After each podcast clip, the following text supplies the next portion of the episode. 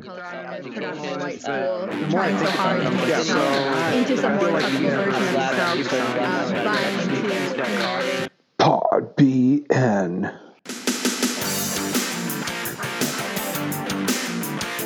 I'll go ahead and record and you can start whenever you're ready. All right, next episode of Pod BN. I'm Justin, I'm Tyson. And we are here with Jill Blair and Steve Cease to discuss the fair tax. It's going to be on the ballot. Oh, it's on the ballot now because you can vote early, but it's going to be on election day, November 3rd. Uh, they're going to we're going to hear both sides of the issue. Jill Blair uh, has said that publicly that she's going to be voting yes. Steve Cease voting no. So we want to get their reasons why and better understand what's going to be on our ballot this election season. Yeah, first let's thank our sponsors. We're going to thank Bloom's Coffee Bar. Uh, in my opinion, the best coffee in town. They are located on Towanda, right, right across the street from Times Past Inn, where the old post office used to be. Um, swing by. They got some anything you want to have. They got cold drinks, but this time of year you're probably looking for hot ones. Delicious lattes. Um, they and man, the guy. Uh, the guy in charge of it, he really geeks out on his coffee. He's got all his like different roasts and he's matching his syrups up with it and stuff. So go ahead and stop by. They're open every day. Um, go and get yourself a good cup of coffee. And of course, our sponsors from the very beginning Play Normal Esports and Normal Gadgets. Stop by Normal Gadgets to get your broken items fixed and Play Normal Esports to have some fun in a um, properly socially distanced place. Have some fun playing some games with your friends. All right. Awesome. Want to get going? Yeah, let's do it. So, Let's, hi, Joe. Let's dive right in. Hey, Joe. Right. How, how's it going? Good to Hi, see Steve. you guys, Tyson and Justin and Steve. Yeah.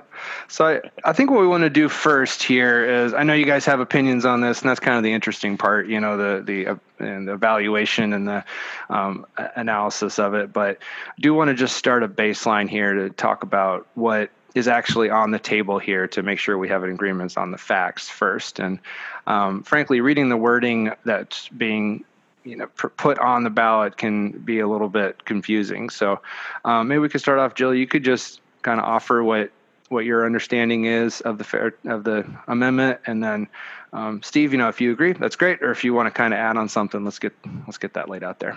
Sound like a good place to start?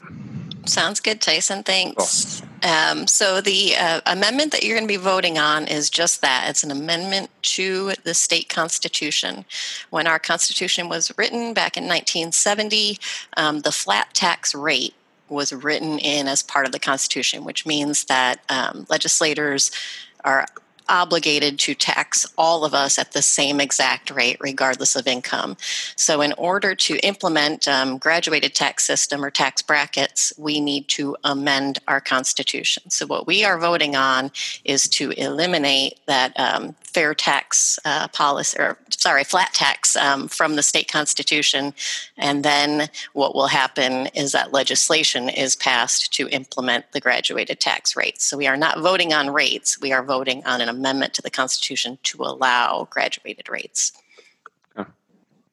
Does that sound right to you, Steve? Yeah, that and that was the one clarification that I wanted to make sure uh, people knew, um, because there's been uh, some misleading marketing, I think, uh, on on both sides uh, about what we're actually voting on in November, um, and it's not the actual rates, it's not the proposed graduated tax structure, it's simply a change of wording in the Illinois Constitution uh, that would allow a graduated tax structure, among other things, uh, to um, to take place. Uh, so uh, the the old language, uh, or the I shouldn't say old because it is still the current language, at least until November third, depending on the outcome, uh, says a tax on or measured by income shall be non-graduated rate. At any one time, there may be no more than one such tax imposed by the state uh, for state purposes on individuals and one such tax imposed on corporations. Meanwhile, the new language um, says the General Assembly shall provide law for the rate or rates of any tax on or measured by the public imposed by the state. So um, those are the two differences. There is one extra sentence in that section of the Constitution, but the sent- that sentence stayed the same. So I left it out. But that's actually what you're voting on um, when you head to the polls. Okay. So there would be separate legislative action taken later to set up what that graduated or um, I guess we can agree to call it a graduated tax rates. I think that's, that's fair. Yeah. Yep. Yeah. Well, so it's not you know fair tax is what it's being marketed as, Steve. So well, it depends. it depends on who's mar- who's doing the marketing. Uh, yeah, yeah. who's calling it what? Yeah, but okay. I, I, think graduated is is the appropriate terminology to use. I think we can both agree on that. Yep. Okay. Cool. That was. Um, I was hoping that would be an easy part. So can kind of just. Uh, I guess we can just open it up. Um, maybe uh, since Joe went first on that one. Um, Steve, what what are your um, what's your opinion of this, and why were you be a no vote on it? Sure. Well, I'll start with. Um, uh, regardless, uh, you know, and we can get in later, I think, to the merits of a graduated income tax. But I want to talk first about the amendment uh, to the Constitution and what the differences between the the language that we currently have and the proposed language that's being voted on uh, this election cycle. So uh, the differences between our current language and the new language include uh, the current language specifically says everyone pays the same rate, which obviously in a graduated income tax structure uh, that wouldn't happen. Um, the current language also specifically mentions that there can only be one tax on income in Illinois, and it's by the state. Uh, obviously, that's in addition to federal income tax as well. Uh, but that is a change um, from the language that we currently have. Uh, the new language uh, kind of gives lawmakers carte blanche to do whatever they want with income taxes as far as rates and structures and brackets. And so, you know, the, the proposed graduated income tax that, that currently is out there. I, I know that the there's been a popular tax calculator that people have been using. Uh, that is that is what would would happen first. So that would be the first graduated income tax structure that we would see. But there are no guarantees that we that we would have those exact brackets forever. There are no guarantees that we would have those exact rates forever. And uh, changing the language also opens the door to different tax structures than the one currently proposed by the governor in in that proposed graduated income tax structure. The $250,000 benchmark means nothing for the long term. It's not set in stone. It can be changed at any time by the General Assembly, not by the electorate.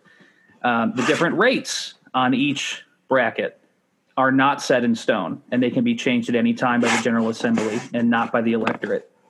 Uh, more the more than one income tax, and I think this is something that people aren't paying enough attention to, because the old language specifically says that uh, there it's limited to one income tax. Getting rid of that language includes the possibility of uh, having retirement income tax. And I know that that's a controversial issue because uh, it doesn't explicitly say that retirement income will be taxed, but it does open the door for it. It also opens the door for municipal income tax in Illinois, uh, which we traditionally have not had. It even it even opens the door for taxing those with a lower income at higher rates than those with higher incomes because it does not include any protections uh, that would uh, help uh, from preventing such such actions in the future. Uh, proponents of the graduated income tax probably call a lot of these claims red herrings or exaggerations. They're dog whistles that never would actually happen, and uh, probably look toward you know a, a slip, calling it a slippery slope fallacy. Like, okay, just because those protections aren't in the Constitution anymore, doesn't mean that they will actually happen. But the original amendment to the to the Illinois Constitution that was proposed in the Senate did have some of these limitations. The original proposed constitutional amendment maintained the limitation of one tax on an individual. It uh, specified that the state could impose a fair tax where specifically lower rates apply to lower income levels and higher rates apply to higher income levels. For whatever reason, that was taken out. Uh, it also prohibited local governments from imposing income tax on their own. Uh, the the previous language for this same amendment said no government other than the state may impose tax on, on measured income, and that was that was taken out of the amendment as well. So, just before voting on the proposed constitu- constitutional amendment, um, I would suggest people just take a look at what the language actually says and what potential consequences might happen. Like this happens hey, a lot Steve, with. Yeah, go ahead.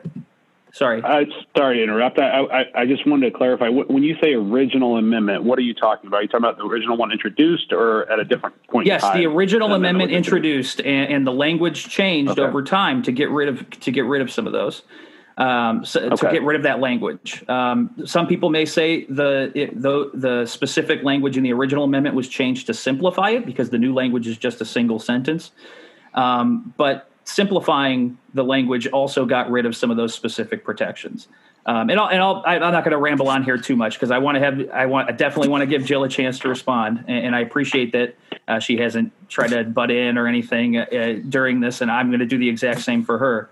Uh, I just would, I would like voters to consider uh, potential uh, consequences that they might not be thinking of.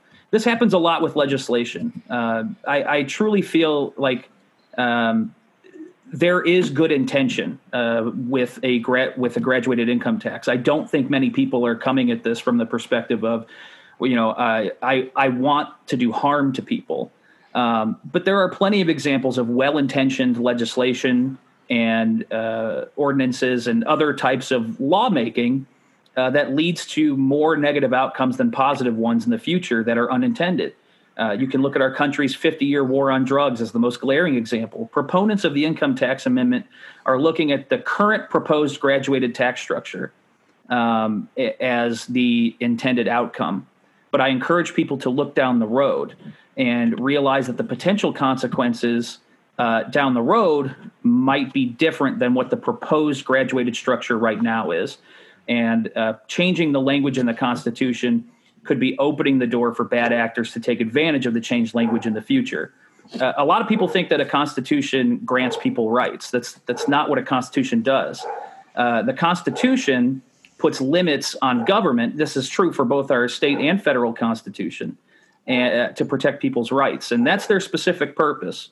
Uh, the limitations being taken away with the amendment uh, could have consequences beyond just the graduated income tax, and that's that's the main reason why I'll be voting no. Okay. Well, yeah, there's definitely a lot of topics to touch on and, and impact there. Um, so, Jill, curious your thoughts, either to respond to Steve or um, probably be better to just, I mean, maybe just baseline where you're coming from as far as your support of it. Um, so it's not to like anchor us necessarily on where Steve put us in there. So it's up to you, though. Okay. Well, I, I would like to um, kind of talk a little bit to what Steve was saying. Uh, you know, the potential of unintended consequences is something to consider, but um, actual consequences if we don't take this action. Um, we are going to see income taxes increase for all taxpayers in Illinois. And um, now is not the right time to be talking about increasing taxes on middle and low income households. So, voting yes on this amendment um, I think is the right thing to do because it allows us the flexibility to tax the highest earners at a higher rate and raise over $3 billion a year in state revenue, which is sorely needed right now. Um, it's been sorely needed for a long time, but now in the, in the era of um, COVID 19, um, we really need to be able to deliver high quality services to Illinois residents. And um, without addressing the um, you know the the the, re- the missing revenue in our system, um, we are not going to be able to deliver those high quality services. That's going to affect quality of life. Um, we've seen uh, population of Illinois decreasing over time. I think that will only you know be exacerbated if we can't restore some of our services. Um, so so to kind of talk about where we were in 1970 when we wrote that that flat tax into the constitution um, you know the top 1% of earners in illinois made just about 10 times um, what the average income earner made. And now that that disparity is more than 20, 27 times higher. Um, so you know over the last 45 years um, we've seen the top earners make more and more money. The, the lowest earners or average earners pretty much staying flat in, in terms of earning. Um, and so we need those at the top to just kind of pay back into the system. I don't begrudge you you know making more money that's great. Uh, but you're benefiting from the roads the state schools um, public universities um, services that the state provides as are the people that you employ. You just need to pay a little bit more into the system um, to make it a, a, fairer system and to uh, make it a great place to live, make Illinois a great place to live. Um, so when you you mentioned funding services, so um, those are you mentioned some of those you know, infrastructure, um, schools. I assume court system too. You're talking about public safety. Mm-hmm. Public safety. Okay. So just kind of your position.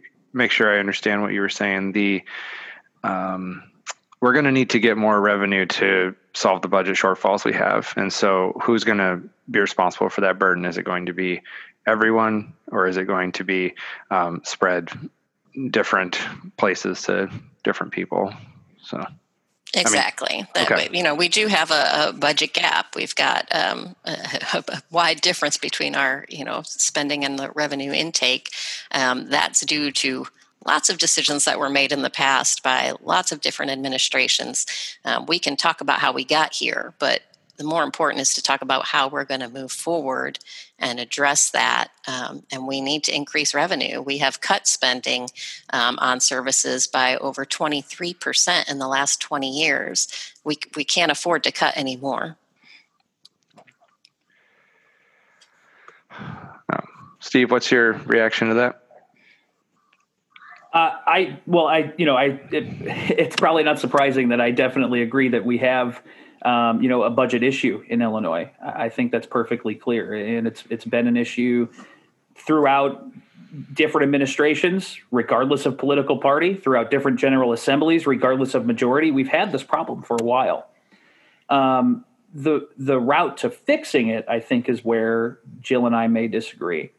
Um, even if even if we took the approach where okay we can't cut anymore which i i certainly don't think is the case. Um, I, I, think there there still are a lot of ways that we can uh, we can trim down the state budget even if but even if i were to accept that premise uh, i don't believe an income tax uh, rate hike regardless on if it's just on part of the electorate or all of it is the appropriate way to go um, to solve some of our budget issues to me, the only fair income tax rate, and I, I, don't like to, you know, we talked about the marketing language and stuff, but uh, personally, for me, the only fair income tax rate is 0% on everyone.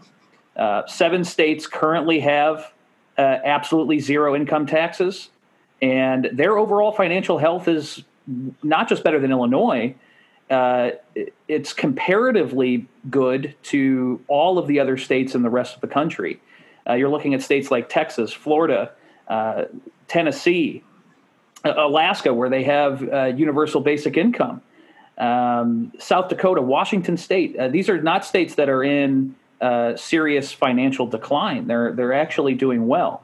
And five other states have income taxes that come in at just under 1% or, or uh, significantly lower than 1%.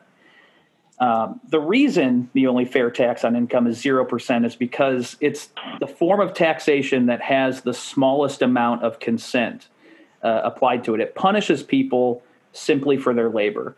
Uh, while other forms of taxation have some consent, for example, you know, with a sales tax or an excise tax, the individual has the option to purchase a product or not.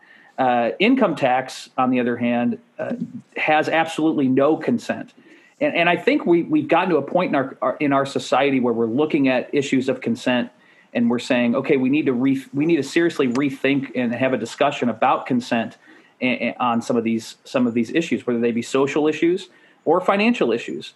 And, and I think it's time that we take a take a look at that and, and look at income tax um, because there is no consent with income tax. It's it's time we stop the theft and, and move Illinois to a zero percent income tax structure, uh, which is really the only fair rate for income tax that there is. And, and we can look at states that have been very successful with a zero percent structure. Hey Steve, what are some of the, if you know that if you, you may or may not know this, but what are those other states doing? Uh, where where is their you mentioned sales tax? Where's their sales tax compare? Um, what are some other ways they're generating the revenue if not through income tax? Well, it, it, through sales and excise tax specifically.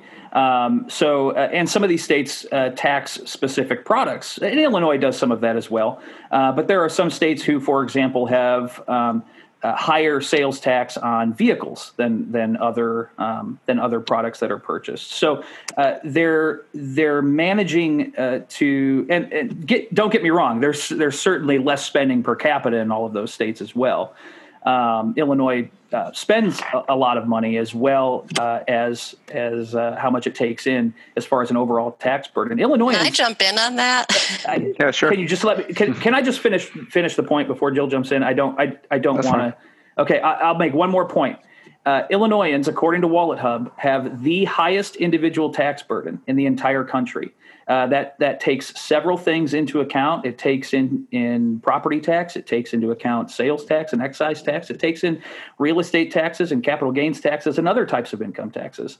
Um, so I, I don't think we need to look at this as a revenue problem. We need to look at it as a spending problem. But uh, Jill, go ahead and respond. I'm sorry, I, I didn't mean to cut you off, but I, I wanted no, to. No, no, no. I just that was definitely something I wanted to address because sure, there is ahead. this there is this idea that um, you know Illinois is this you know tax and spend state that we just our taxes are out of control because our state spending is out of control and oh the you know we just want to tax and spend tax and spend and in actuality that's just not the case in in both um, cases of ta- um, taxes paid per capita and state spending per capita, we are middle of the pack or below. Um, we rank, I think, um, 22nd in terms of uh, state uh, expenditures per capita, eh, or wait, other way around, I think 33rd in terms of state um, expenditures per capita and 22nd in terms of state taxes collected per capita. Um, so we are right at or below um, the average for the United States in terms of both taxes collected and state expenditures. Hmm. Seems like a factual disagreement there. Um, wh- where did you get those statistics from, Joe? Um, the Kaiser Family Foundation did okay. an analysis of fiscal year 2018, and that is based on um, census data and, and tax data from the state. Huh.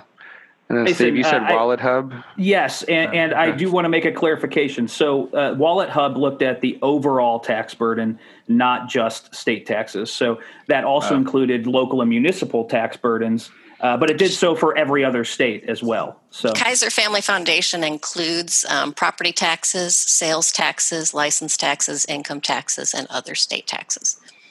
So you're right. I mean, our municipal taxes might be a little bit higher, um, but I would argue that's because of our flat tax. Um, you know, one of the things that our Constitution also says is that the state should have primary responsibility for funding K 12 um, education. And that just has not been the case for a long time. Um, most schools are getting about 25 to 30 percent of their money um, from the state, and the rest has fallen you know on us to raise um, property taxes to pay to pay for our schools. Funding schools through property taxes is not the right way to fund schools, um, and I understand why cities and towns.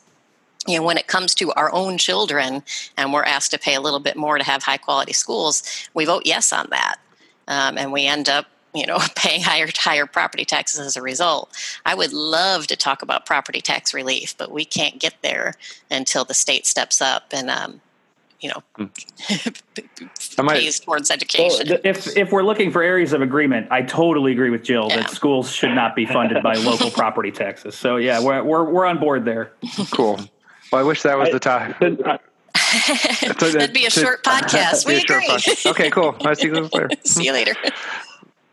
I want I wanted to jump back to something that Steve had mentioned uh, in his in his opening remarks there about um, this opens the door to you know local income taxes. Um, I'm I'm curious on the many other states that have um, whatever we're calling it today, graduated income tax, and how they um, how they taxed locally um, on income compared compared to what we're talking about. And then, you know, are have we seen where once a state goes from a flat tax to a guaranteed where those local taxes increase to a point that was beyond where the state was before on a flat tax, if that makes sense. whoever uh, wants to jump in. Uh, Justin, as far as I know, uh, there I don't know of any cases where local income tax is more than state or federal income tax. I would be surprised if that was the case anywhere. Um, no, no, I, I, I meant. I, am sorry, I'm not. I'm not. I'm not articulating this well. Like, it, once the flat tax goes away and it opens the door for local taxes um, to be there, local income tax to be there. If you add that local income tax to the uh, graduated new graduated rate of the state tax, have we seen where that's now an increase over what it was with just a state flat tax? So once you add them together after the amendment, um, would it be higher? Does that make sense? Sure. No, that does make sense. I, I think if we go with the current graduated uh, uh, income tax that's that's proposed, uh, I don't think there'd be any question where you know it would increase the overall tax burden on just about everybody. Now, it would be up to municipalities whether or not if they were to to levy an income tax, um, and, and, you would probably get to a situation where you'd have some communities that did and some communities that didn't. Uh, when I lived in Ohio, that was the way that that it was administered, um, and uh, that led to a really complicated structure of people who would like live right outside of town, so they didn't have to pay the municipal income tax and things like that. So, so I, I, I think if if a community were to choose to implement a, a municipal income tax, which they would be allowed to um, under under the new proposed language I don't think there's any question that the overall tax burden would be higher than what it is right now because even the decreases that people get uh, on the lower income spectrum, uh, lower levels of the income spectrum, the decreases that they get under the proposed amendment are are fairly uh, moderate. Uh, you're not going to see a, a, sizable tax cut, uh, even if you're in the lowest income bracket. You mentioned Florida earlier having a zero income tax bracket, uh, state, state income tax bracket, but isn't it true that they're set up in a way where their local government municipalities can tax at different rates um, down there as well?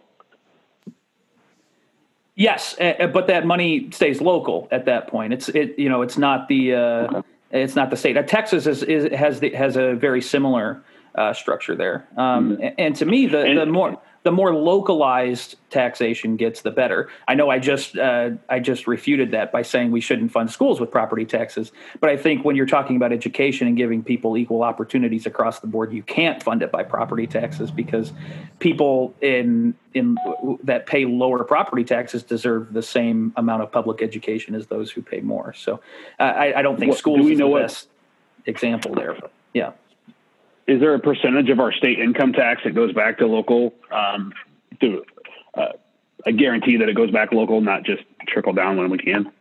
There certainly is. I don't have the numbers in front of me, but th- that does happen. Sure. So, Jill, I'm wondering. I'm, the, I'm, um, I'm, shooting these questions by the hip, by the way. so, so Jill, about the unintended consequences of it, um, I'm, I'm interested in your take on those. Steve mentioned a few things: retirement income being taxed, um, like the possibility of people at lower incomes having higher rates or local income tax. Do any of those concern you? Um, well, it sounds a little bit like you know scare tactics. And i don't mean to say that you know necessarily about steve what he's doing. He's being very uh, even-handed. But uh, some of the commercials that you're seeing funded by the anti-campaign um, really make it sound like oh gosh if we vote yes on this thing they're going to come after your retirement income and they're going to you know raise taxes at will whenever they want. Um, the state legislature a can already raise taxes and change tax rates. They already have um, several times in the last 10 years. So, this notion that um, oh, we're giving some brand new authority to the legislature, that's just not true.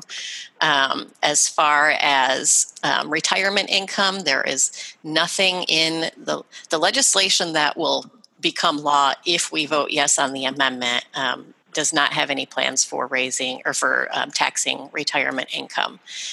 Could that happen down the line? Perhaps, um, but it would be done at a at a graduated rate um, if that happens. So you're talking about folks who, you know, have really generous pensions or things like that. Um, maybe they ought to be taxed. That's not part of the plan at all. This is me talking, not, That's a not separate a legislature. Yeah, separate conversation. There are other states that, are, that tax. That tax yeah, we're one of only only three states, I think, that do not state or that do not ta- have it have a law against taxing retirement income. Um, and then some of the other things that um, Steve said, like maybe we're going to have higher rates on lower income. That just doesn't make a lot of sense to me. I can't see any any legislator uh, proposing, "Hey, let's tax our lowest income earners at the highest rate," or "Let's raise the taxes on middle income earners but not higher." Um, I just don't think that's very likely. And um, I will say that uh, the Center for Tax and Budget Accountability recently looked at um, states with graduated taxes over time. They're actually more than twice as likely to cut taxes as to raise them. So once the graduated income tax is put in place, it's more likely that we're going to see those rates go down for middle and lower income um, than we are to see them go up. Whereas if we stay with a flat tax, I can pretty much guarantee you taxes are going to go up for all of us. Okay. Tyson, can I can I yeah, respond? Go for it. Yeah, uh, go for it. Man. So, I if we're looking for areas of agreement again, I I, I totally agree with Jill that um, there uh, there has been misleading marketing uh, from from both sides in in mailers, in TV commercials, and, and, part of the reason is you can't explain all of this in a one in a in a thirty second or sixty second TV spot. Um, but uh, one of the more troubling parts of the marketing to me has been uh, comments from elected officials. Uh, the governor has said, you know, we're looking at possibly a 15% income tax increase across the board. Uh, the lieutenant governor has piled on and, and put that number at 20. And I I don't like that. Uh, and, and, don't get me wrong. There's been there have been plenty of Republicans in the General Assembly who have um, you know, done similar um, kind of uh, what I would call slippery slope or drastic claims. Uh, and I I don't like the fact that uh, it, we're to the point where politicians are blackmailing us on the ballot, where they present these ex- such extreme situations. You know, if this if this doesn't pass or if this does pass, here's what we're going to have to do. Mm. When, like any issue, there are multiple ways to uh, to solve it and get to the point where we need to be. Hmm. That's uh, interesting. I hadn't heard that, but the idea of like, if this amendment goes down, then that might be like, well, you know, we asked you guys, and right. If if, if someone's presenting, and, like, and, but, and, but it's also reality. I mean, we we need to raise revenue. It's it's gonna have to happen one way or the other. And so I agree, saying, oh, we're gonna end up raising taxes by twenty percent or fifteen percent. Um, I, am not comfortable with with what the governor has said there at all. But I do think it's it's honest to say if this doesn't pass, then we will likely see income taxes go up for all of us.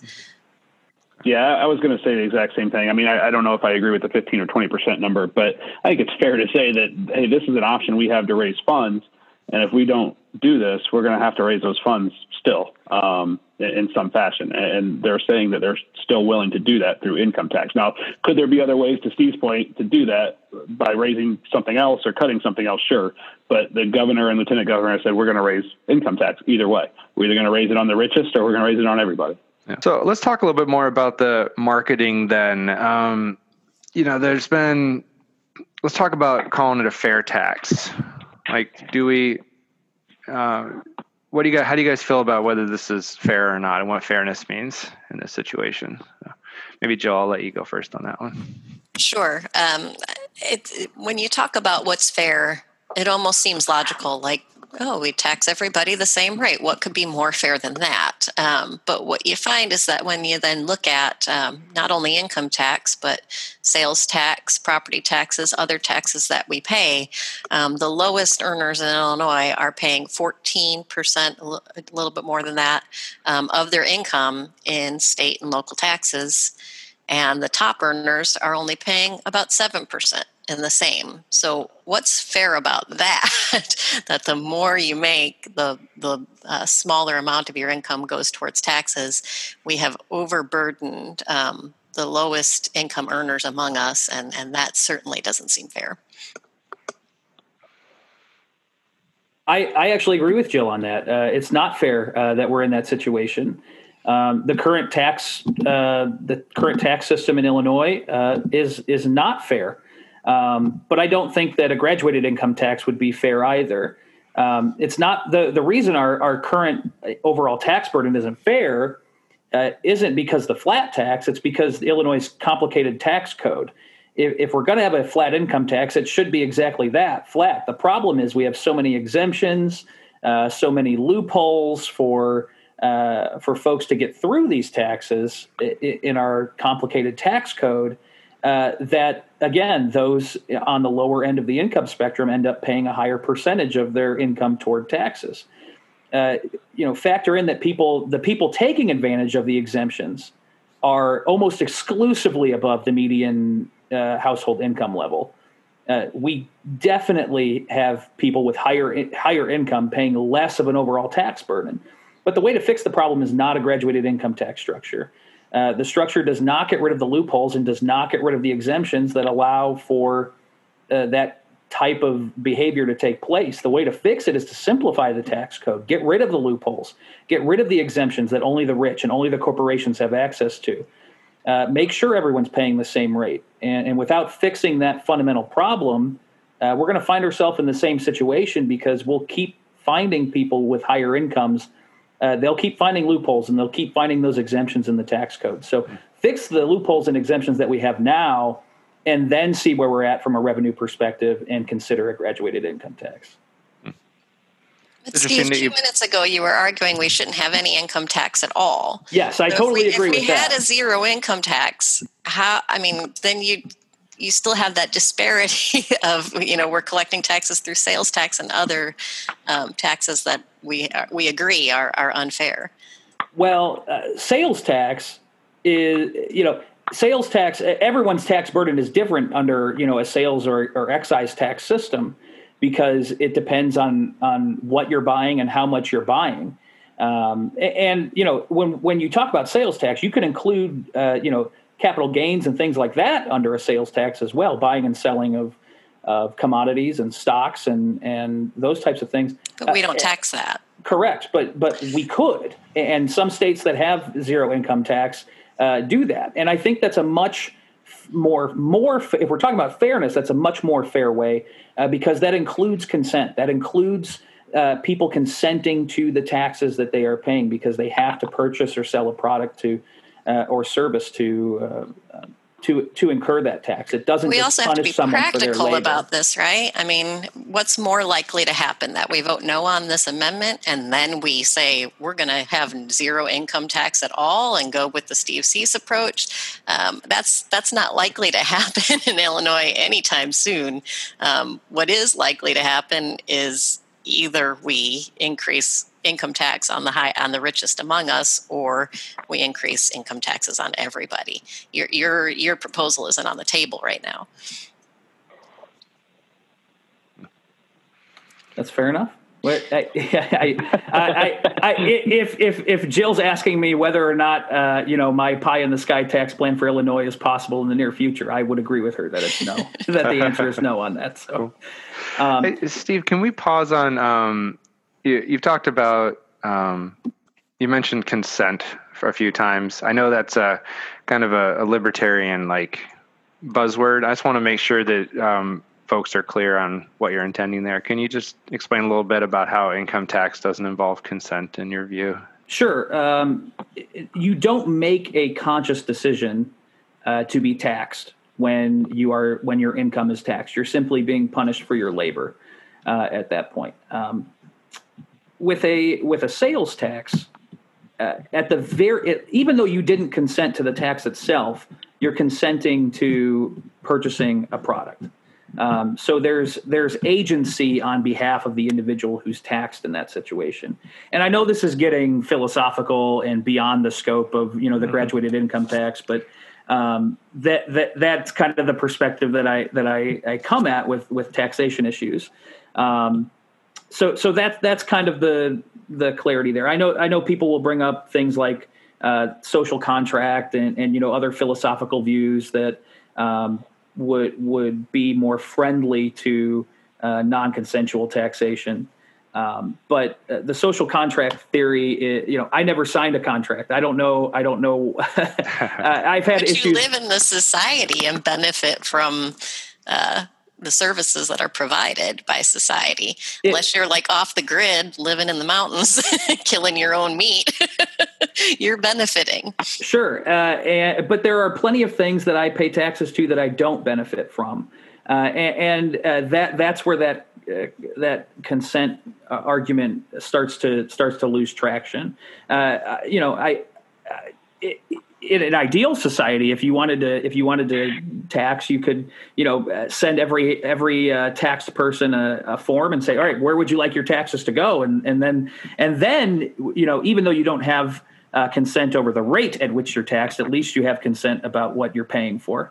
Um, so so that could be a possible option. But again, we're getting into philosophical yeah, I arguments. Kinda, I opened it. Yeah, you opened a can of worms, and we're, we're going pretty far down that tunnel yeah. right now. So anyway, I, uh, yeah. one, one of the things you said one time when you were on the podcast, Steve, was that um, you got to ask yourself, do you want to be a, a, philosophy club or a political party? Um, and uh, I, I, as a philosophy undergrad, love philosophy, but well, I will, despite my urge to jump into that, I will uh, pull myself back. Sure. Um, can I jump in on one thing I've yeah, heard yeah, sure. a couple times that, that income tax is a punishment for labor. Um, I really just kind of take issue with that. Um, you know, as we were just saying, we all benefit from the services that the state provides. Um, so I don't see paying my income tax as a punishment for my labor. And when it comes to the graduated tax rate, um, the notion that someone you know, making 27 times more than me somehow works 27 times as hard. Um, is just that just does not hold up. Um, my, my dad was a diesel truck mechanic for, for his whole career. He worked you know 60 hours a week. He was under the trucks and he made about average maybe a little bit more than average at the time. Um, there is no way that a hedge fund manager or a ceo was working you know 27 times or a hundred times as hard as my dad. So, yeah, I, th- I hear you positioning taxation more as like a like a kind of a patriotic duty that we have to give back from the fact that we benefited from yeah, our society. as Steve fair? said, I would make that social contract argument every time. I don't yeah. have children, but I am happy to pay taxes to you know support our public schools because I know that those kids who go to school the, um, are gonna are gonna be paying the taxes and uh, taking care of me when I get older. They're gonna be my uh, nurses. They're gonna be you know people that help me out. So I'm part of that social contract argument. yeah, Justin, I feel like I've been kind of um, dominating this thing. where would you like to go with it next? No, that's okay. I, I, felt like going into this podcast, if I talked less and Steve and Jill talked more, it would be a better podcast. So uh, I appreciate their input. Uh, just getting back to the to the fair tax uh, amendment, what and we've talked through some of the disparity disparities uh, on the marketing. Um, I'll go to each of you, but I'll go to Steve first. Steve, what is out there that you think is blatantly not true that people should know that are listening to this podcast when they go to the polls? If you could give them one or two facts and then tell them one or two facts that they might be hearing that aren't indeed facts. What, what be very clear on what you want them to know when they go to the polls. Sure, and um, I, I, am not doing this to attack Jill, but it's a couple things that Jill has has brought up. Um, She'll get a first, chance to. It's okay. uh, the first, the first one, and, and Jill mentioned this uh, earlier in, in, the podcast uh, that Springfield already has the power to raise taxes uh, whenever they want. It just has to be flat across the board, and that's true. I, I, I don't dispute that fact, but uh, having a flat tax makes it harder for politicians to uh, raise taxes in the first place because such a structure. Um, right now, a flat tax would have to raise taxes on everyone, which encourages accountability to the electorate. Uh, roughly 30% of the lawmakers who voted for the 2017 tax hike were either forced to retire or voted out of office in the midterms in 2018. Uh, dividing taxpayers into smaller groups makes it harder for the public to advocate against tax hikes overall and uh, would help politicians kind of avoid that uh, dissent and accountability from the public at large, which we saw in the midterms in 2018. Uh, the other uh, the other issue being retirement income. You know, Jill mentioned that you know it might be something that we look that we that could be looked at in the future, but isn't on the table right now. And I agree with her on that. Uh, but the reality is, all 32 states that have a graduated tax income also tax retirement right now. Uh, it would become significantly more likely in Illinois uh, to tax retirement income if we move to a graduated structure because every other state with a graduated structure is doing it. Um, and the Illinois treasurer, uh, who is a Democrat, uh, uh, recently confirmed that tax, taxing retirees would be more possible under the progressive tax. So, the retirement income argument, I think, is it's one that that is frequently the first thing to be refuted because there's a lot of advertising around retirement income right now because people know that uh, that retirees or soon to be retirees are likely voters. Um, that's, that's just the reality of uh, you know our electoral system. We see higher turnout as people get older. Um, that's starting to equal out a little bit. It's certainly been better in the last decade as it, than it has been in, in uh, you know previous part uh, points in American history. But um, you know, th- it is true that we will not start taxing retirement on November fourth. Uh, if this if the graduated income tax uh, amendment passes or, or the, the tax, uh, income tax amendment passes, even if we head to the graduated structure that, that's on the table right now, we wouldn't be taxing retirement income. But the, the reality of the situation is we are uh, much more likely to start taxing retirement if we adopt a graduated structure because that's the case in every other state that does it. Okay. Jill, what do you think? What are people going to the polls, um, or, or, you know, early or, or, on November third? What are the couple things you want them to have in their mind when they're when they get to that question on the ballot? Well, I mean, as I've said several times, if, if we don't pass this amendment, then we are pretty much voting to raise taxes on ourselves. Um, and to Steve's point that a flat tax makes it harder to raise the rates because you have to raise them on everybody, that that sounds like an argument for an oligarchy that we get that the top income earners get to hold the rest of us hostage um, because there's more of us than there are of them. Um, I think that the that the fair tax or graduated tax um, is actually more democratic in that you know 97% of people will will benefit um, and the 3% will just pay a little bit more. The one thing I think is not getting enough attention, and it's because it's really difficult to explain um, in a 30 second TV spot, but these rates that will go into effect if we vote yes on this are marginal rates. Um, and so everybody talk about fair, everybody pays the same rate on the first $10,000 that they make. Everybody pays the same rate on the next $90,000 that they make. Um, it's only when you make $250,001 you pay the higher rate on that one dollar. It's not on your entire two hundred fifty thousand and one dollar income. It's every dollar above two hundred fifty thousand. Um, and I know that gets into complicated, you know, tax and you know, you, I'm not an accountant or a tax attorney, um, but I which is which is how our federal important. income taxes are. What's that? I'm sorry to interrupt, Jill. I said sorry to interrupt. Just, that's how our federal income taxes are. That's how everybody right. in the in the country is paying their taxes today. Right, um, but I um, think there's this, how, this understanding out yeah. there that like oh the minute i make $250000 then i'm going to have to pay that higher rate. It's yes but only on that fraction of your income. And so i think that's important for people to understand. Yeah and i mean i always i always like to talk about uh, during eisenhower's term how that top tax bracket was over 90% um, right. didn't mean they were giving away 90% of their income. Right. Um, how many states? I don't know if we've touched on this. How many states currently have this graduated income tax, and how many states have a flat tax? Um, Steve mentioned how many have zero income tax, but do we know there's, those answers? There's um, nine states, including us, that have a flat tax, and I believe it's 33 that have a graduated income tax. My source okay. said 32, but it's okay. it's close. Yeah, it's yeah. I, maybe enough. we would become yeah. the 33rd. Maybe yeah. that's what it yeah. is. And, and, what was the last state to do to go from graduated or go from flat to graduated? What I remember reading it, but do either of you know? I, I can't do. remember who it was. I do not know I that off the like top Iowa my head. Or, it was somewhere close to us, if I remember correctly. I was I was seeing if any of you knew of uh, consequences that may have happened that that we're not thinking about. But so I guess I got one more question, um, and then if Tyson has any, he can jump in. But despite your wishes, um, I want to know what you think is going to pass. Uh, so, so based, I mean, I, obviously you have a desire, Jill, you want it to pass, and, and Steve, you do not. But just knowing Illinois, um, throwing Chicago in there because you have to, um, you know, what do you think that this is going to pass on, on November fourth or November third? Do you think on November fourth we're going to wake up and see that, that yes or no? Go, go ahead, Jill. You can answer.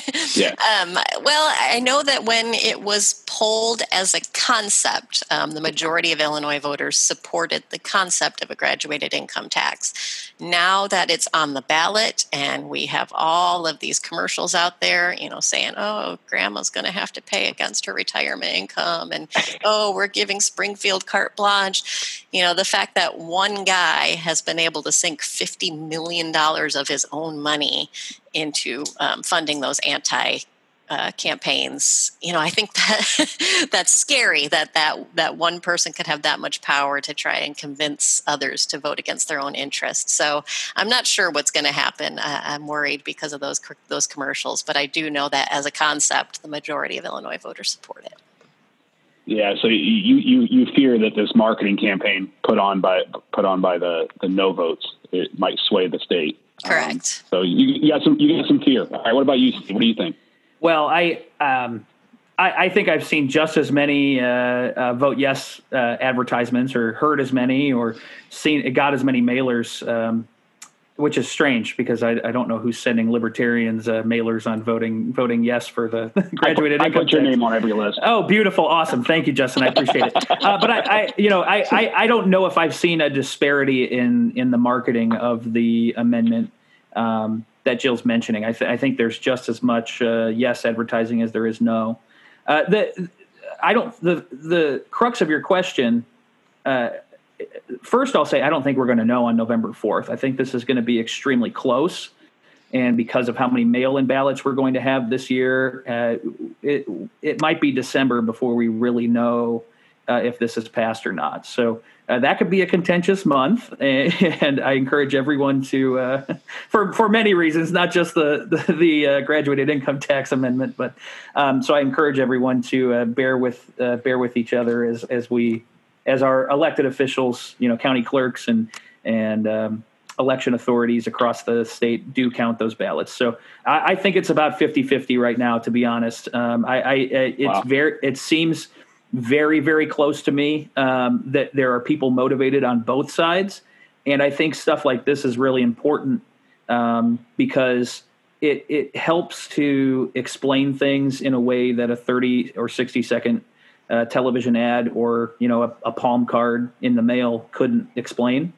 It helps to clarify uh, views from from both sides of the amendment, and uh, it helps to educate voters instead of uh, sway them. You know, I uh, Jill and I have both given our opinions uh, to, in a uh, to what I would consider a, a very um, a very fair way and, and a very controlled way, and we've we've been kind to each other the entire time. And I don't think that's how a lot of the conversation around the graduated tax is is um, being taken right now. So, uh, but but it, my honest opinion, it, it, seems very close right now. Um, and yeah, no and one's got a prediction. That's fun. right, and it might be it might be the one thing on the ballot where there are a lot more undecided people. You know, I, I think we're very split uh, this election cycle. I, I, don't think there's a lot of undecided voters, for example, on president of no. the United States. I don't think there's going to be a whole lot of indecision on election day. But I think this is the one thing that'll be on the ballot where voters are, are uh, you know, you might see people uh, split, you know, uh, party lines on. You might see people uh, consider an option that may be different than the candidates that they're on because this is a uh, this is a it's it's a really interesting um, interesting thing to be included on the ballot because again everything else seems like it's already decided but I know people who are still trying to make a decision on this. Yeah. Yeah, I I had a conversation with someone the other day um, about. I asked him the same question. I said, "Do you think that's we kind of going down the ballot and asking which you know what do we think is going to pass? What do we think's not? Who's going to win? And we got to this question and um, he brought up a good point. He said you know i think we're in a bubble because around here i think we see a lot of the vote no and but maybe up in chicago um, maybe it's different. So i think i think it just kind of depends on where you're at geographically in illinois on where that marketing's targeted and where, what you're seeing. So i don't have a i don't have a prediction either but i just think that's i think that's interesting that uh, both of you who have very strong opinions, uh, one way or the other, um, don't have a prediction either. So I think you're probably right. It's probably going to be very close. Yeah. I, I tell you, I was a strong yes, and then I got that mailer that showed the guy at his kitchen table stressed out. His wife's holding a baby. I'm like, I don't know, like I don't want to stress that guy out anymore. Like I better better reconsider this. You know, but so. go, going back to the the conversation on marketing, um, I, I, I agree with Steve. I've seen them both, and I've seen them both probably equally. But I think the no's stand out to me because they're using so much more fear. Yes. Um, and, and, I'm speaking specifically of TV. I get a lot of the mailers too, but I don't pay as much attention to them. But when I'm watching TV and stuff, I see a lot of no, and it's just so scary. Like it, it sounds so scary if you were to vote yes on this. Um, where the only fear I've seen from the other side is actually from the lieutenant governor and the governor talking about the 15, 20% increase if we don't pass it.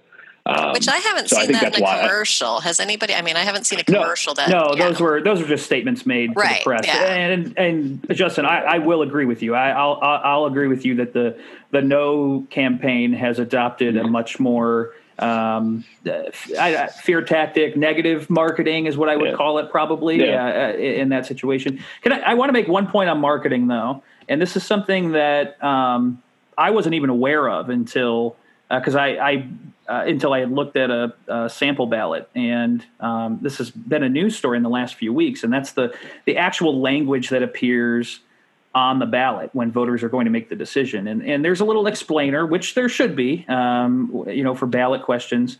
Uh, but I, I, had some issues with the actual language that's on the ballot. Um, because the language on the ballot, um, you know, kind of clarifies to say, you know, this this amendment is something that uh, you know, we need to have a tax structure uh, which the federal government's already using, the majority of other states already do, which are factual claims, but to me read like sounds uh, a little uh, leading. Exactly, a little bit leading. And there was yeah. another se- there's another sentence on the ballot later on where it says it gives the state the ability to impose higher tax rates on those with higher income levels and lower income uh, lower rates on those with lower income.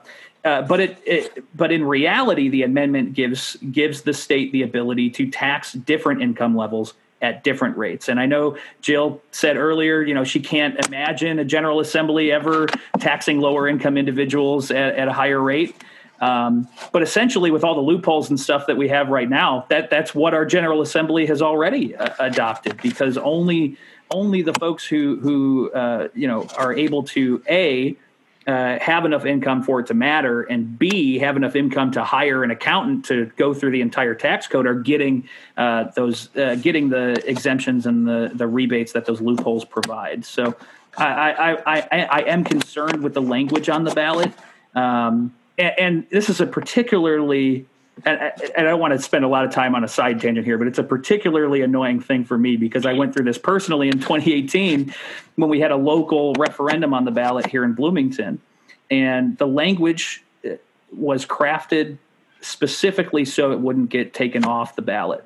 Uh, so specifically so it wouldn't be leading. And that led to the language being uh, convoluted, but it was the only way that uh, you're talking about the BEC. Correct. Uh, yeah. yeah. But that but that language that was provided was the only way that we could guarantee it that it wouldn't get knocked off the ballot in a challenge process uh, because of having leading language or not appropriately explaining what it would actually do.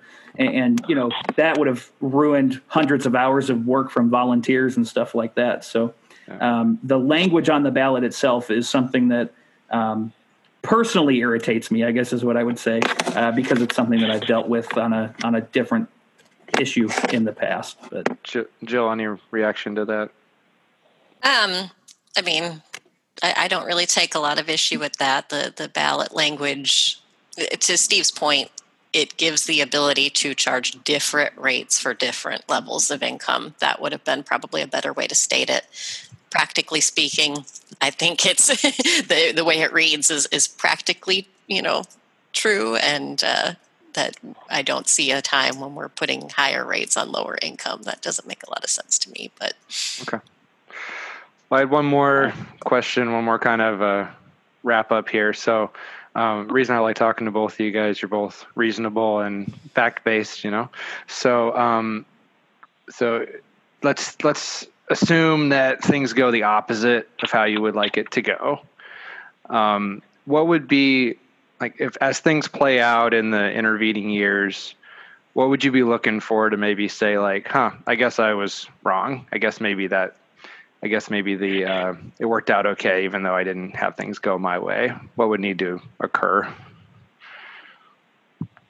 You say that it, so if, Yeah, if so let's the say tax, for you- if the so- amendment so- gets voted down, Yeah. So like, what what might happen that would lead you to think like, oh, I guess it was okay that that got voted down in retrospect. Like, what kind of thing would need to occur? gosh, that's really hard for me to even imagine that because I don't see how we address um, our, our budget problems without increased revenue. Yeah. Um, maybe so I guess- revenue increases from another. I was like, going to say if there's some and- really creative way to increase revenues in a different way um, that I haven't heard of so far, um, Yeah. then maybe. Okay. So like so the the revenue piece looking at that and if we can maintain the same maintain the same rates and find another way for revenue to go up or yeah. spending to go down without big damages to other people then Well, can I say that the, the majority of our spending issue is is paying down debt? We've got a huge debt Mm. problem because previous administrations have borrowed against um, our pension debt, and so I mean this is a point I've made a lot on Facebook and in talking with friends.